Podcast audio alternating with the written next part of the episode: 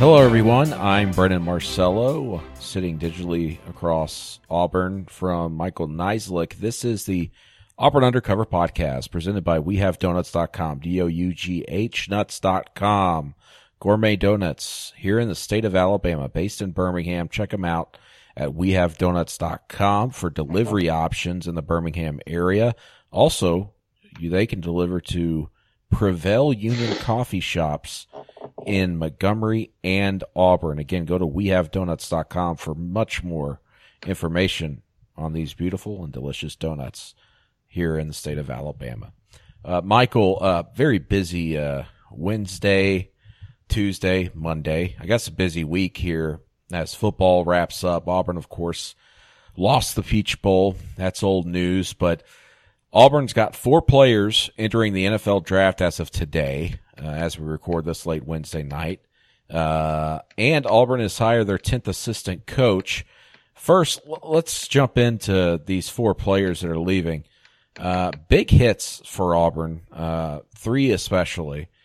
These four players have declared for the NFL. Running backs, Kerryon Johnson and Cameron Pettway. So Auburn's two top rushers from the last 2 years are gone. Cornerback Carlton Davis, who's an All-American on a couple of teams, and pass rusher Jeff Holland, who had 10 sacks this season in replacing Carl Lawson and was really, I thought, the best player, obviously on the defense and maybe on the entire team, depending on the day. Mike, these are some huge losses. I think Kerryon's the heart and soul of the offense, and Jeff Holland might be at least maybe the heart of the defense, if not both heart and the soul. But those are some big losses for Auburn. Yeah, it feels like a mass exodus, doesn't it? Everybody's jumping off the ship. Just kind of not great. I guess we'll start with, are you surprised how quickly everything happened? That within less than 48 hours, they all decided they were done. I was with Kerryon. Yeah. But even then, as we discussed on our Facebook Live, which everybody should check out at facebook.com/Auburn. With the way that wrapped up at the end of the game that you felt, you kind of thought that was something. But I guess he said that he hadn't even thought about it, hadn't even opened the thing, and he just Snapchatted that he's in Pensacola, Florida, getting ready for training. So I think everybody kind of knew. And it kind of makes you think that maybe that performance on Monday now makes a little more sense in hindsight for some of the just the way the team played. Yeah, and I'll say this: it was an uninspired game. We all know that, except for maybe three drives. The defense started hot, then kind of just crumbled a little bit. And you got to wonder if some of these guys were thinking about themselves. I mean, Carlton Davis was definitely thinking about himself. Carlton Davis definitely wasn't thinking about the game. He was not there. He was not there. Right. Well, he apparently traveled and participated in one practice and went home. But there's no way. I mean, I would not say that that's necessarily true. Yeah, some questions surrounding that. I will say this about Kerryon Johnson. At least he gave it a go. Though I would say this, he couldn't really do much because the offensive line didn't do anything for him. Right. And we discussed this earlier. Kerryon Johnson's kind of developed more into this patient runner, and he likes to see things develop before he hits a hole. He didn't have a lot of time to watch things develop, and that hindered him. I don't think that necessarily put him thinking about the NFL or anything on his performance, but definitely Carlton Davis not being there. And Jeff Holland, I thought he played well at times on some snaps, but as we mentioned during the game and wrote about, UCF did a good job of, Auburn barely blitzed, and when the rush was coming from the edge, it kind of just was like a wall of water that was trying to envelop them, and they managed to push them to the outside. Mackenzie Milton, UCF's quarterback, attacked the middle of the field or turned up and stepped into the pocket or, avoided the pressure one way or the other, so it kind of negated what Jeff Holland was trying to do. But you kind of thought, I thought for a while there that Kerryon Johnson was 50-50.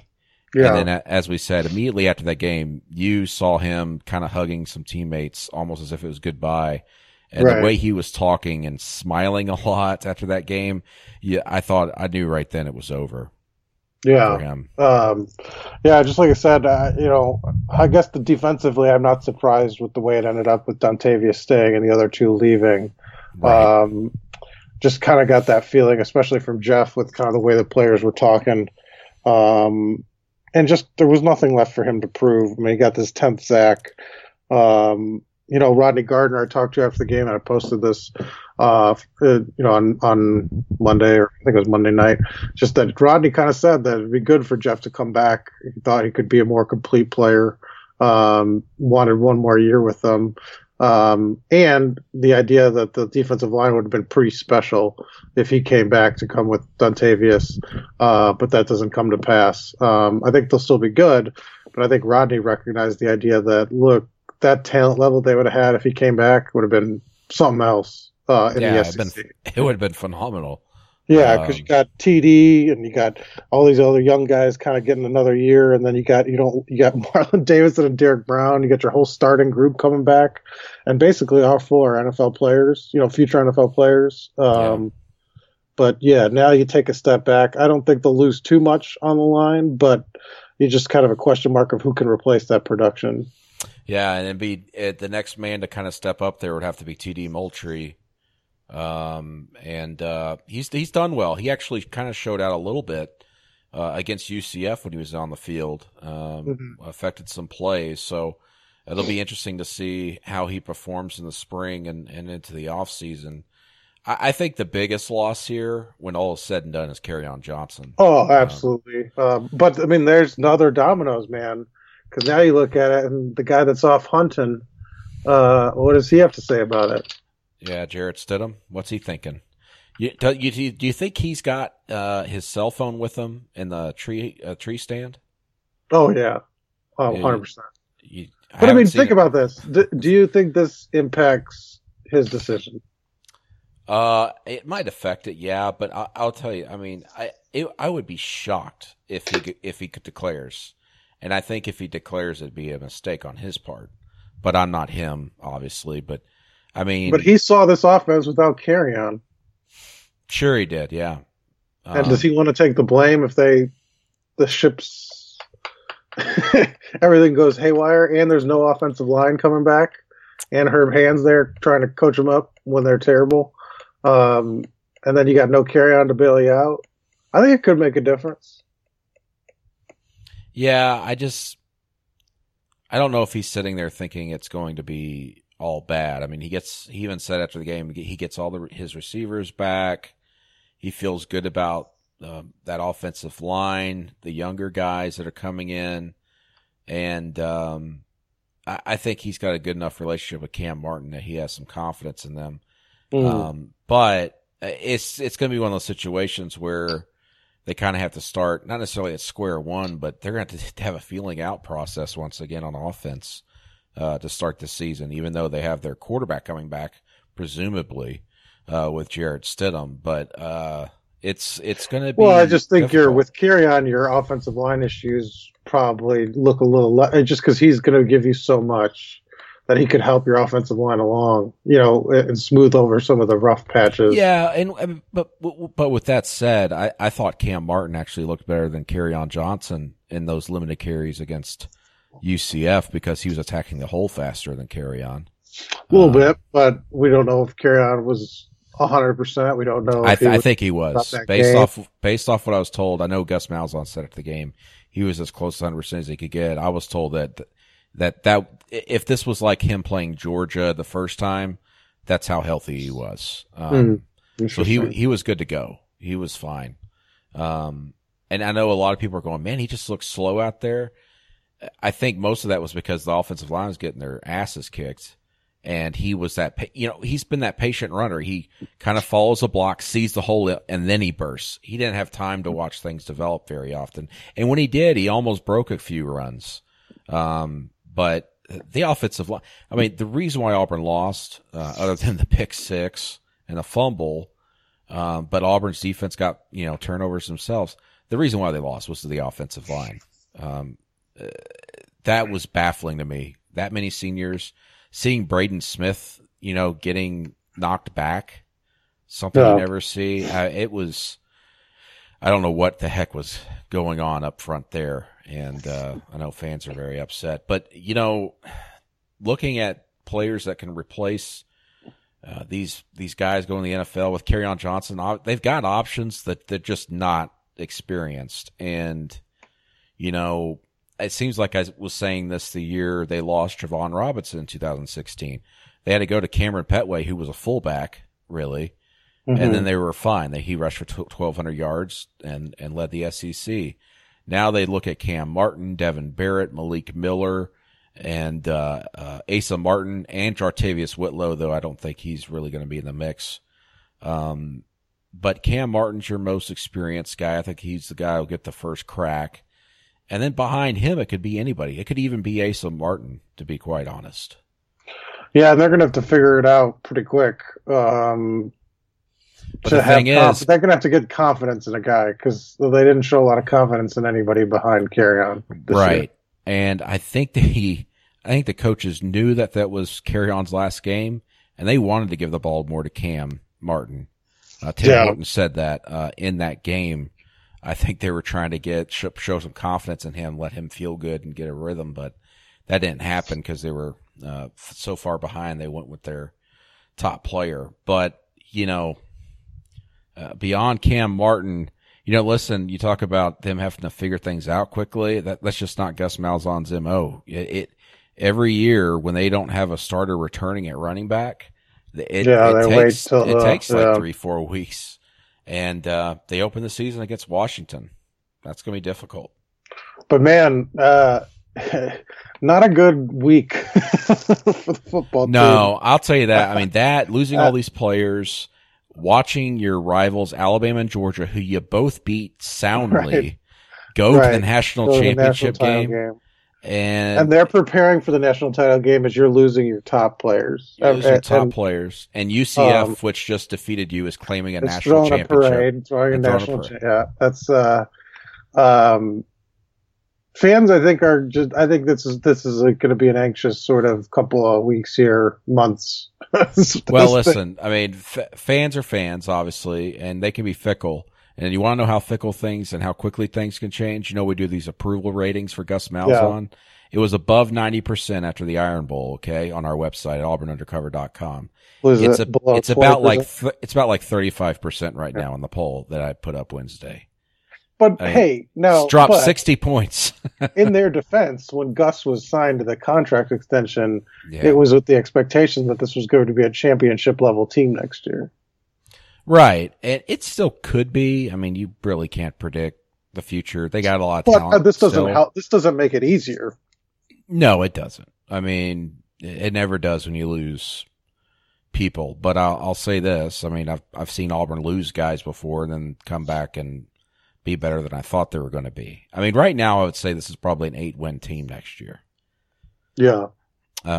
If Jarrett Stidham comes back. What if Jarrett Stidham doesn't come back? If he doesn't come back, you're probably looking at a 7- or 8-win team. I think Malik could give them that different dimension where they would change the offense a little bit. But that's such a question. I mean, it's a big question mark. And you would also have to worry, would he be as accurate as a passer? I mean, Jarrett Stidham completed nearly 67% of his passes throughout the entire season. And you're one injury away from going with Joey Gatewood, I guess. Joey Gatewood, yeah.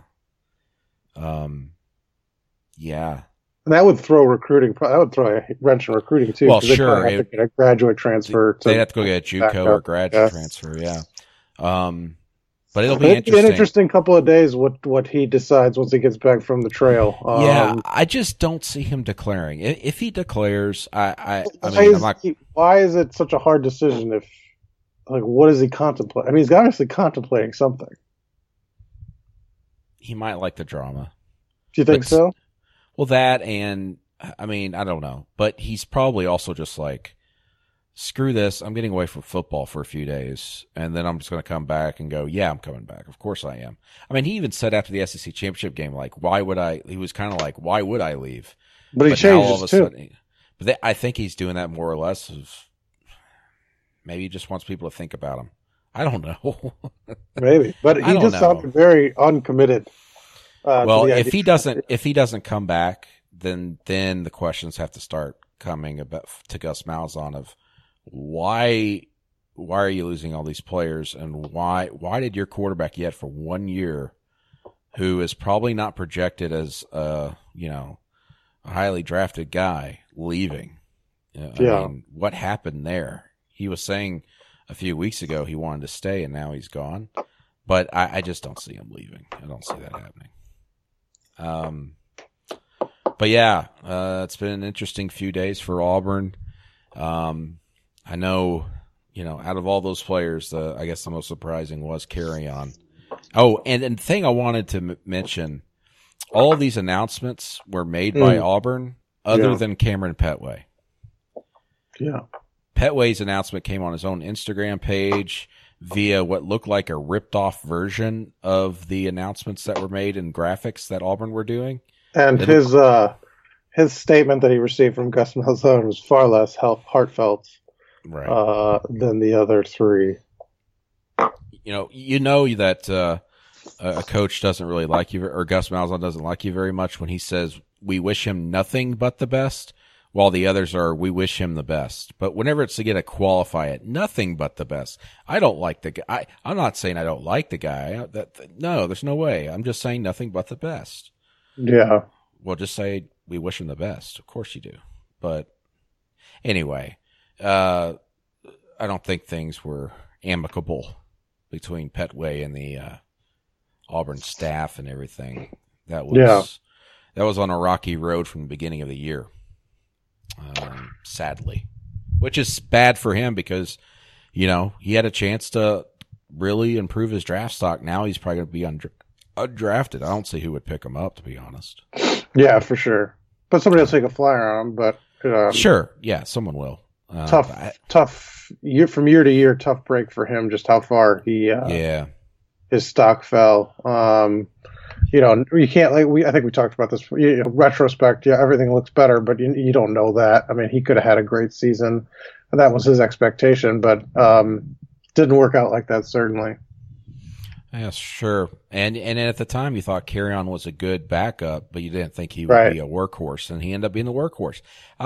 Auburn always finds a way with their running backs. They just do under Gus Malzahn and Tim Horton. That's why it's going to be difficult next year, but don't count out Cam Martin and those other guys. They'll probably figure something out. They always do. I mean, there's a reason why Auburn's had 9 straight years with a 1,000-yard rusher. And for all three guys, I mean, they just saw they had such little to prove. I mean, they had all had very good seasons, and Kerryon, especially production-wise, and Jeff Holland. I mean, where else do you go? I mean, 1,400 yards and the SEC Offensive Player of the Year. I mean, Heisman, but I mean that's really. I mean, his resume was good enough to go in the NFL. Absolutely. Moving on, Auburn hired their 10th assistant. It was a name that we reported late Tuesday night, early Wednesday morning, as someone who was in the running. Memphis defensive backs coach Marcus Woodson has been at Memphis for the last couple of years. He's been in the coaching profession for 13 years. If you don't know anything about him, that's okay. We'll try to fill you in here. He isn't really widely known, but he played defensive back at Ole Miss from, I think, 1999 to 2003, led her 2 years. Mississippi guy, Mississippi native, has some really good recruiting ties in that state, and was at Memphis the last 2 years, and helped the defense that helped turn the ball over quite a bit. They had 16 interceptions this season. I think that's big for Auburn because Auburn, they only had 6 interceptions this year. But also recruiting-wise, I think he's going to be able to come in and help out with Greg Brown on the recruiting trail, which is a big, big thing right now. But Marcus Woodson, the guy that Auburn goes with as the 10th assistant, he had interviewed at Ole Miss and Mississippi State. Based off what I was told, looked like he might go to one of those schools, and Auburn got involved and made the decision to come to Auburn because of, they're just better programs. And I'm sure he got a better pay raise. He was only making well, only, but he was making $163,000 a year. Well, just such little money. That's tough. How did he eat? I don't know. But he was the second lowest paid staff member on the Memphis staff. Probably Robin Hood delivery night. Yeah, no. The one below was making $160,000. But I'm sure he's getting, he was probably on unemployment too or something, right? Partial. I'm sure he's getting a raise to about $250,000 at Auburn, I would think. Yeah. I haven't heard any contract details, but we've got a story up at Auburn Undercover right now that you go check out when you listen to this. Our Keith Niebuhr spoke to C.D. Daniels, a prospect out of the Birmingham area, a defensive back who more or less like a three-star guy, probably a backup option for Auburn at this point going into the second signing day. But he's been recruited by Woodson and kind of gives some insight on what type of guy he is. Also, our partners at Go Tigers 24/7, the Memphis site, one of their writers provided some intel on what type of coach Marcus Woodson is and also recruiter. You can go check that out on the Bada Get a message board. But Marcus Woodson, I don't know if anybody else had it or whatever, but Tuesday morning, if you're a subscriber, or Tuesday night, excuse me, you would have seen his name up there, and sure enough, Auburn hired him. I think it's a good hire, all things considered, at this point. It's kind of the typical 10th assistant you want, and also follows through what we've been hearing for the last year, since last January. Kevin Steele was really pushing for an extra defensive assistant, and he gets him, and it kind of evens the playing field between the offensive staff and the defensive staff. I think fans might be a little scratching their head, though. I mean, Memphis is, I'm looking up their stats, 122nd in pass defense, gave up one of the most touchdowns in the country. And they dropped dramatically from year to year from like 89th to 122nd. I know recruiting makes a difference, but coaching. Yeah, I was told that when Fuente was there, they kind of left the cupboard bare, and then also in recruiting with the defensive backs. Yeah. But they forced turnovers at the very least. But the 24/7 writer for Memphis said that fans were kind of impatient with them, with the coach, but he thought he actually did a very good job considering what they had. And it remained to be seen what he was going to be able to do in the long run recruiting. Yeah. But he's a guy that knows the SEC. And you know, no knock on Greg Brown, but I think Woodson's going to be a better recruiter. Right. And you got to hope that, and Greg Brown did a good job on the field. So right. Maybe you try to look at those guys as one assistant, essentially, right, where you kind of smooth out the weaknesses for each. And maybe Greg Brown gives him a little knowledge, helps him out. Coaching wise. Auburn was going to either hire probably a linebackers coach of some sort or a defensive backs coach. They went with the defensive backs coach, and now Greg Brown could probably focus on safeties, and he can Woodson can focus on cornerbacks or vice versa. Kevin Steele really focuses on the outside backers already, and obviously Travis Williams deals with everything else. So they already had that kind of nailed down, and I think this helps out Greg Brown. You know, Auburn for the last several years before Kevin Steele, they always had two defensive backs coaches, and they didn't do that under Steele, but now they will with this 10th assistant. He can start working. I mean, he's not even typically actually hired yet. You can't have the guy hired until January 9th. I was going to say, what was the date for the official start of that? January 9th. So next Tuesday is when they can start working, and he can go recruiting and do all that stuff. It'll be interesting to see how he affects things on the recruiting trail going down the stretch, because they obviously need cornerbacks, defensive backs at this point, especially with Carlton Davis on his way out, as many of us long expected. Yeah, and it'll be interesting to see how recruiting kind of this last month with just kind of how everything's shaped up here. They need offensive linemen. Well, and then with Georgia and Alabama playing the national title game, Auburn losing all their best players. It's going to be interesting to see, by the way, just as an aside, if Gus Malzahn goes on ESPN during the national championship. Yeah.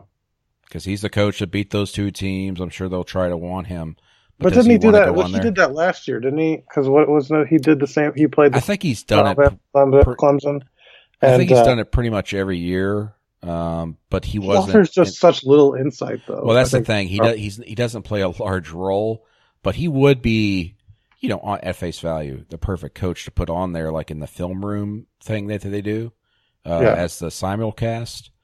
But would he be willing to sit there and go, "Hey, they're about to do this, and this is how we countered it"? Would he actually be willing to do that? I mean, a lot of these coaches they bring in there, like for the New Year's Day bowls and the semifinals, you know, they're unemployed coaches or coaches that have no ties to those games. They've had coaches where they actually play to the camera and will play ball, right, and say interesting things. Yeah, I mean, Gus has done stuff like that before. He did it back in, I think, 2011 when he was an offensive coordinator. He was on ESPN breaking down plays and stuff, and he was very good at it. You can go on YouTube and look at it. I mean, it's very insightful, but ever since he's been a head coach, he doesn't do that anymore whenever he's been on TV.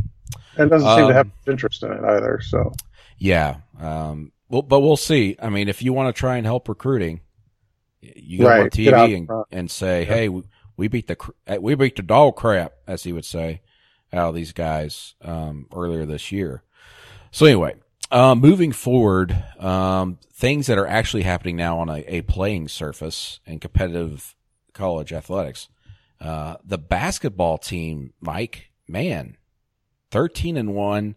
They've won 11 straight. That's the third best winning streak in the country right now. They're coming off a 10-point win at number 23 Tennessee. They just continue to play harder than everybody else. They're out rebounding everybody. They're shooting a three-pointer. Chuma Okeke is coming into his own. They just got a lot of offensive firepower on this team, and boy, is Saturday going to be huge against Arkansas. Yeah, it'll be interesting. They overcame some major foul trouble, too. Their front court was decimated. Deshaun Murray basically had 4 fouls the minute he stepped on the court. Anthony Malcolmore was in foul trouble. Chuma Okeke also played through foul trouble. He had 4 fouls for much of the second half.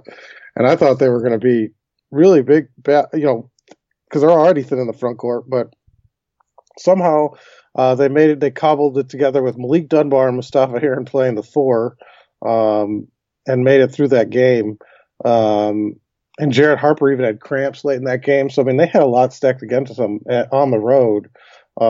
That's as good as a win as this program's had in the Bruce Pearl era, don't you think?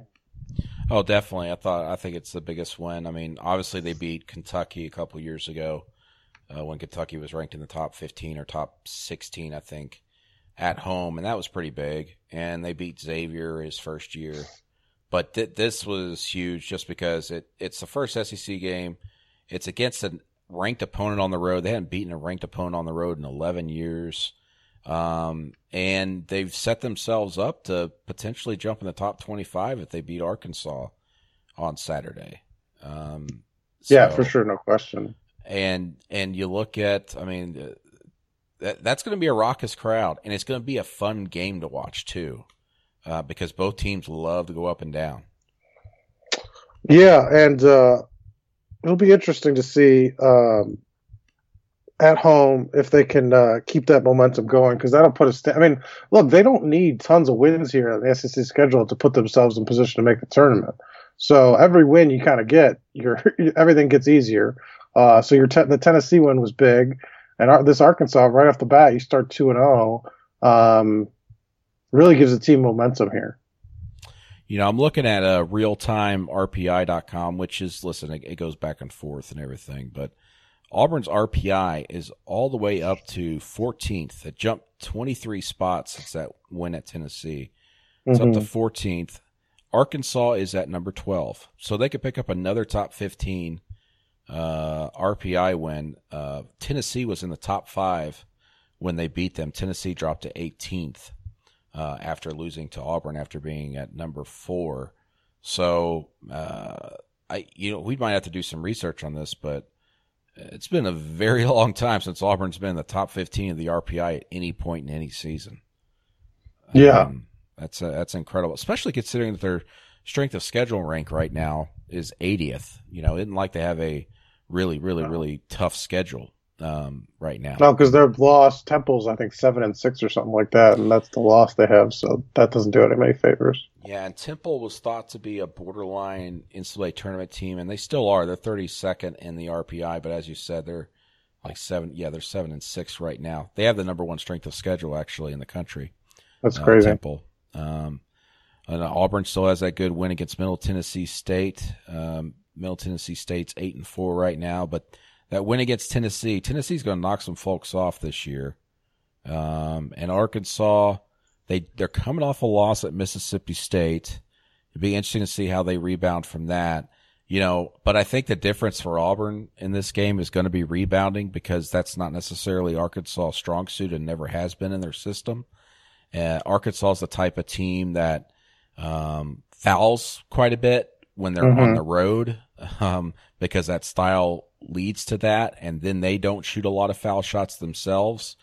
So you got to like Auburn going into this game. It's going to be a huge atmosphere. Fans are obviously going to be into it. They're going to have the home crowd advantage, and I think I mean, I don't know if you've talked to any of the coaches or anything or any of the players yet, but I would think that they're pretty motivated. They seem very motivated and were working their ass off against Tennessee anyway, you know, before the game with that 4-14 shirt that Bruce was wearing. But to be down 14 points to Tennessee and fight back the way they did and then just absolutely take control of that game in the second half was impressive to watch. Yeah, you mentioned the 4-14, and for fans that don't know, CBS Sports predicted that they would go 4-14 in the SEC, and I forgot what the final record makes that, but Bruce Pearl printed out a shirt and was wearing that, and he referenced that even after the previous game. What was that, against Cornell, which feels like last year? Ha ha ha! It was last year. Yeah. And so they're really pushing that hard, because I think that they need that a little motivation, especially just with they're shorthanded and they're going to hit a wall at some point.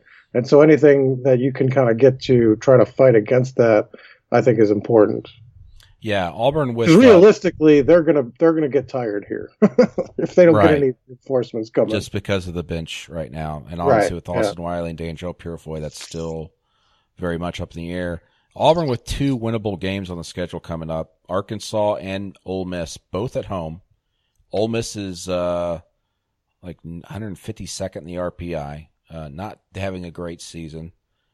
Definitely winnable. So Auburn starts 3-0 in the SEC. As you said, that gives them some wiggle room.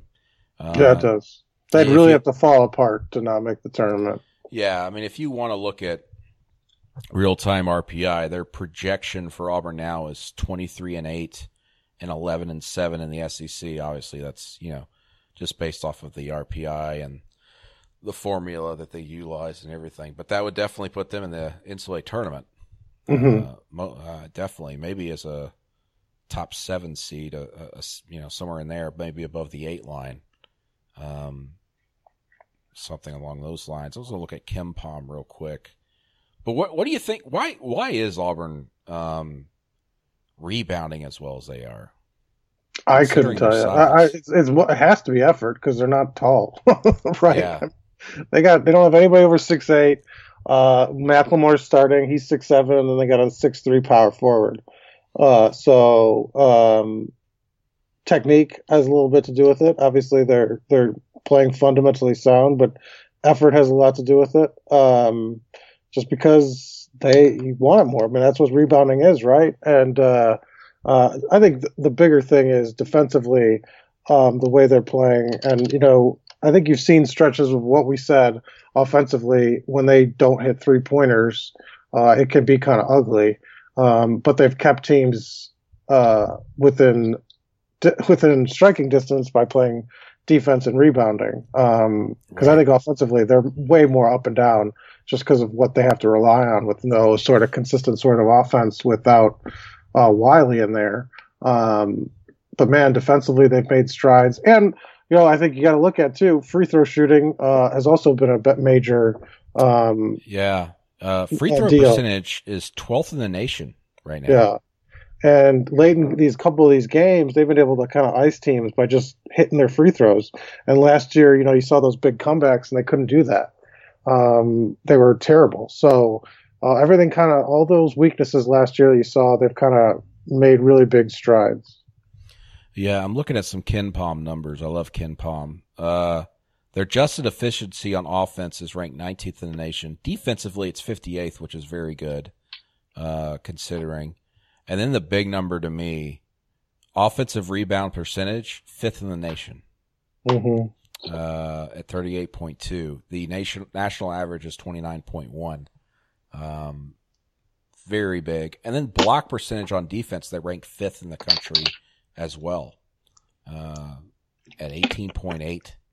National average is 9.5, so almost doubling the national average. So they're really good in some categories, and that's been the difference. And those type of categories, blocks, free throws, offensive rebounding, and efficiency on offense, that's effort. Yeah. And coaching, of course, and talent, but a lot of. Well, because you're blocking, you're blocking guys that are bigger, too, in a lot of cases with Macklemore going up against guys that are just bigger than him. Yep. And KenPom also has a projected record of 23-8 and 11-7. KenPom gives Auburn a 59% chance of beating Arkansas on Saturday. Big game. And it, like I said, it'll be a fun game because both teams love to go up and down the court. Be a lot of fun. Okay. And I was told the atmosphere against Cornell was really good. And that was with nobody on campus. Everybody should be back on campus or getting close to it this weekend for students coming back to school. Yep. Absolutely. Okay, let me see if we got any listener questions. Someone tagged me in a conversation, and just scrolling through that. Stan asks, his Twitter name is Who Dis? What does Auburn do if Jarrett Stidham leaves? I think that's the question on everybody's mind considering today's events. They'd go with Malik Willis. I think they would change the offense a little bit. They'd go with a more zone read thing. In fact, you know, I actually asked Jarrett Stidham after one game this year ago, can you imagine what the offense would look like whenever Malik Willis takes over and say Cam Martin is the running back? And he said that he thinks it would be unstoppable. I don't think Auburn fans want to see that yet, though I did see some Auburn fans were very upset with Jarrett Stidham after the game. He didn't play well. He didn't. One person asked Dallas Downs, can Malik Willis be as good as Nick Marshall? You know, I who knows? Nick Marshall was one of the better zone read quarterbacks to ever play college football. If you're going with Malik Willis next year and three new offensive linemen, there are going to be some growing pains. Right, absolutely. He's not going to be Nick Marshall right out of the gate. There's just no way. Yeah. Marshall had experience under his belt at junior college level. It'd be rough, I think. Some rough games. Mm-hmm. Next year. Dennis asks, will the Tigers ever wear orange shoes again? They might not. They might not wear Cam Newton cleats again because those seem to be bad luck. Greg asks, does Asa Martin play as a freshman? Yes. Yeah, probably so. Maybe a lot like Devin Barrett, maybe a bigger role. I mean, who knows? They might go with a committee approach at running back next season. David Holbrook asks, going forward, will Gus Malzahn's contract extension pan out? Or will we be looking for another coach with another buyout in a few years? Well, I mean, more than likely, based off of history, you would have to lean more toward looking for another coach and a buyout. I mean,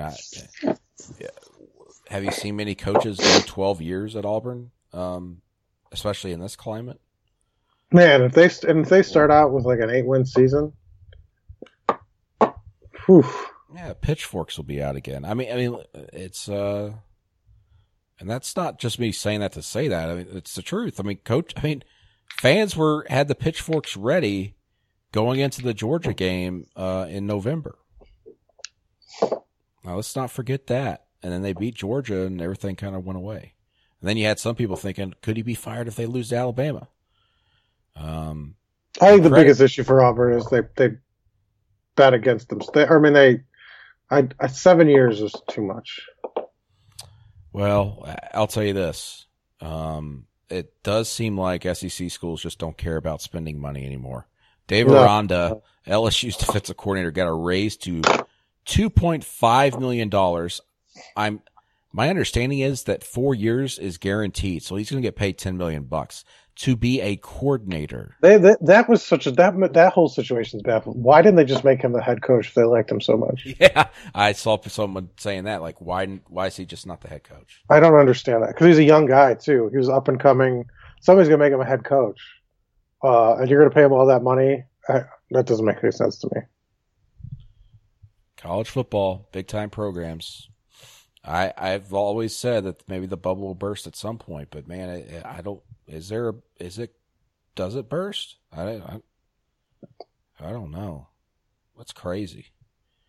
Ross Dellinger, the LSU beat writer, says that salary at $2.5 million for a defensive coordinator is higher than at least 80 of the 130 FBS head coaches. Wow, that is nuts.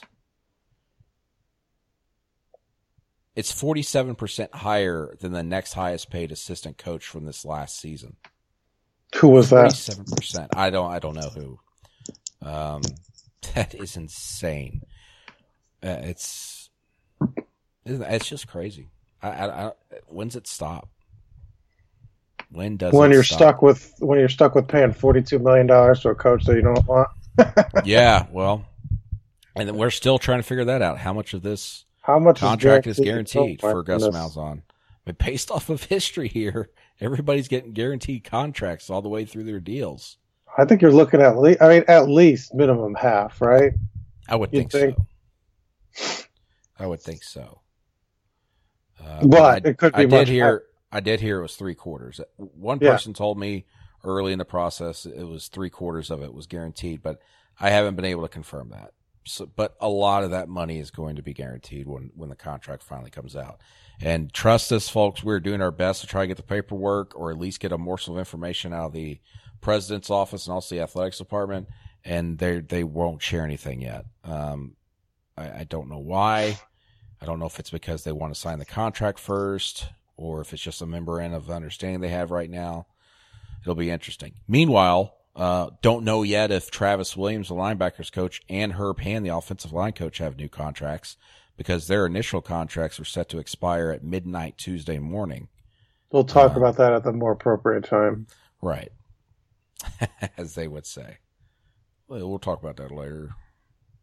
I'll tell you this. Gus Malzahn must have just been sitting in his office today playing news editor and went, you know what? Let's dump a lot of news today. How about everybody declare for the NFL?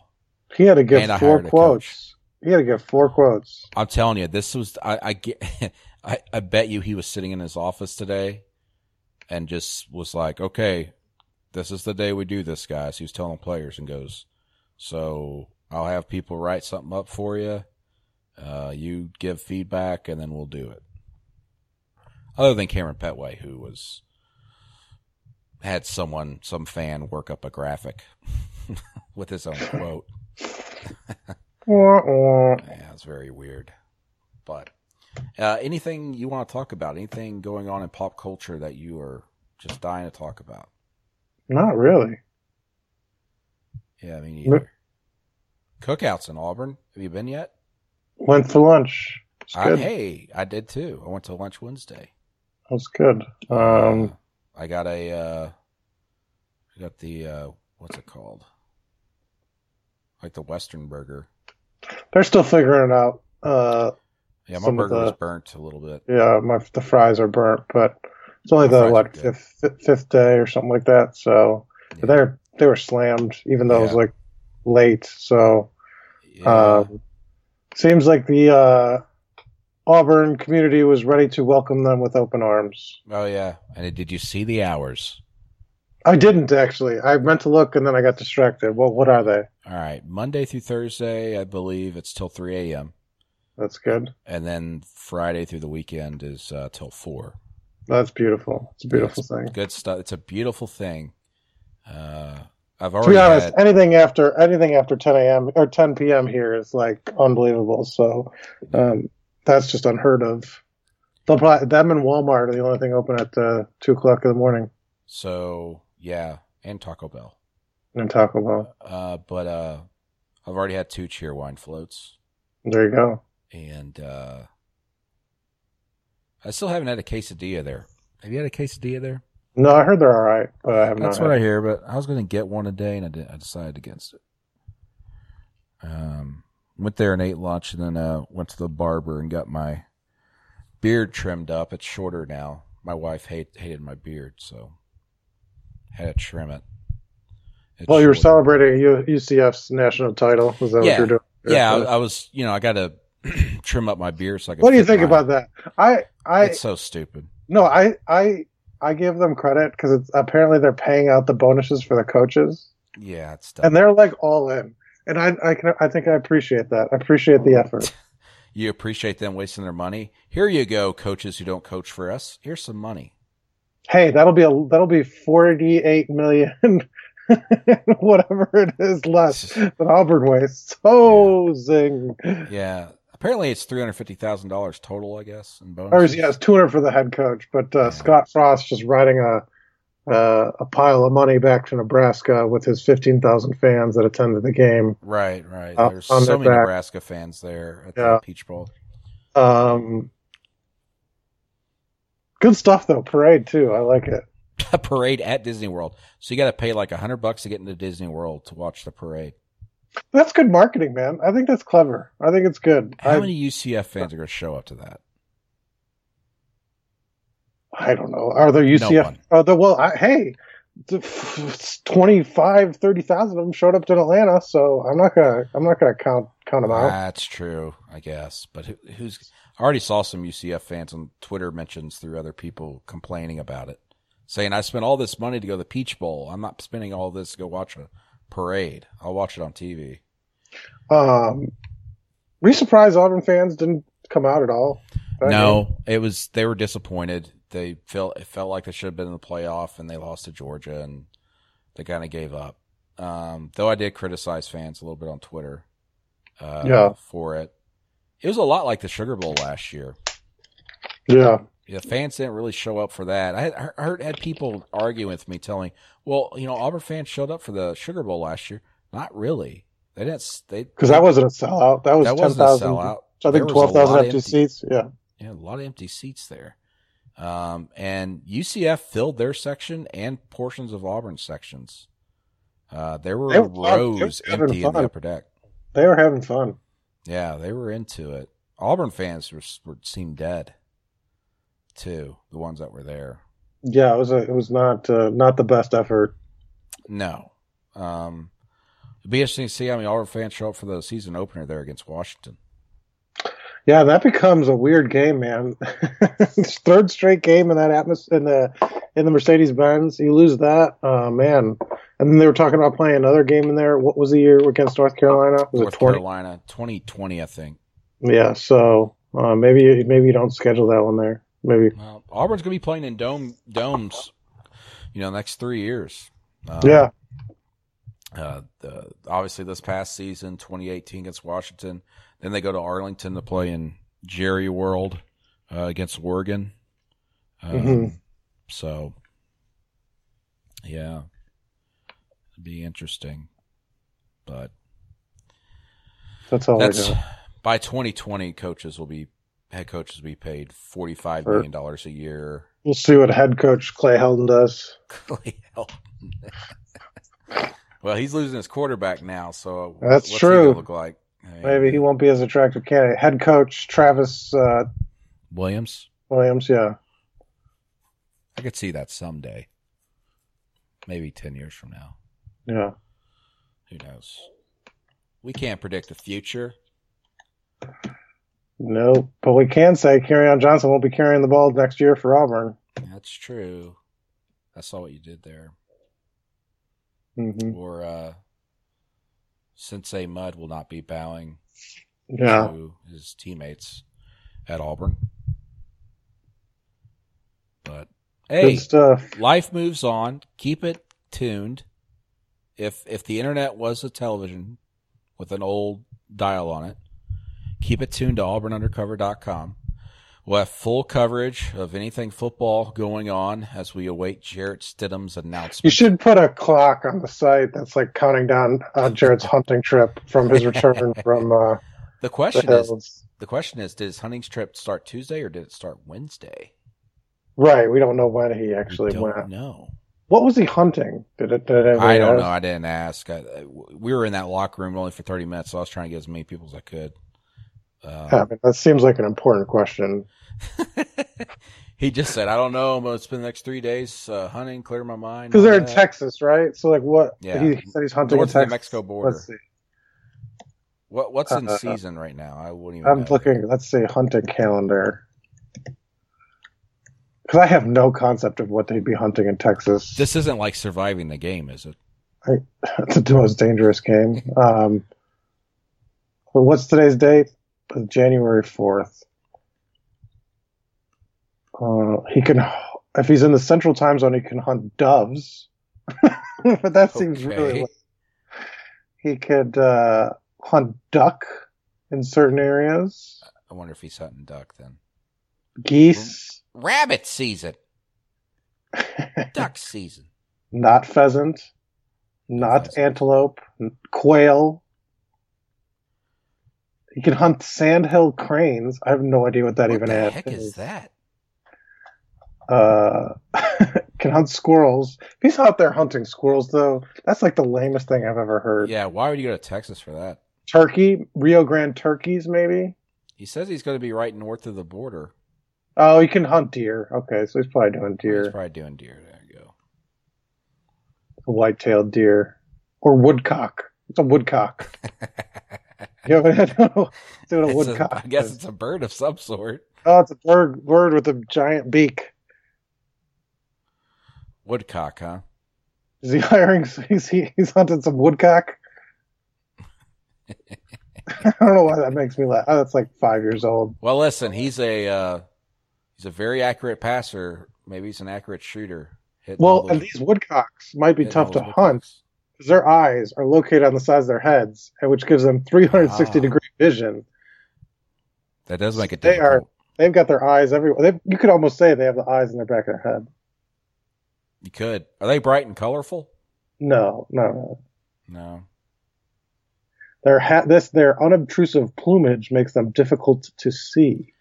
Yeah, that'd be difficult. Seems like the woodcock would have the advantage there.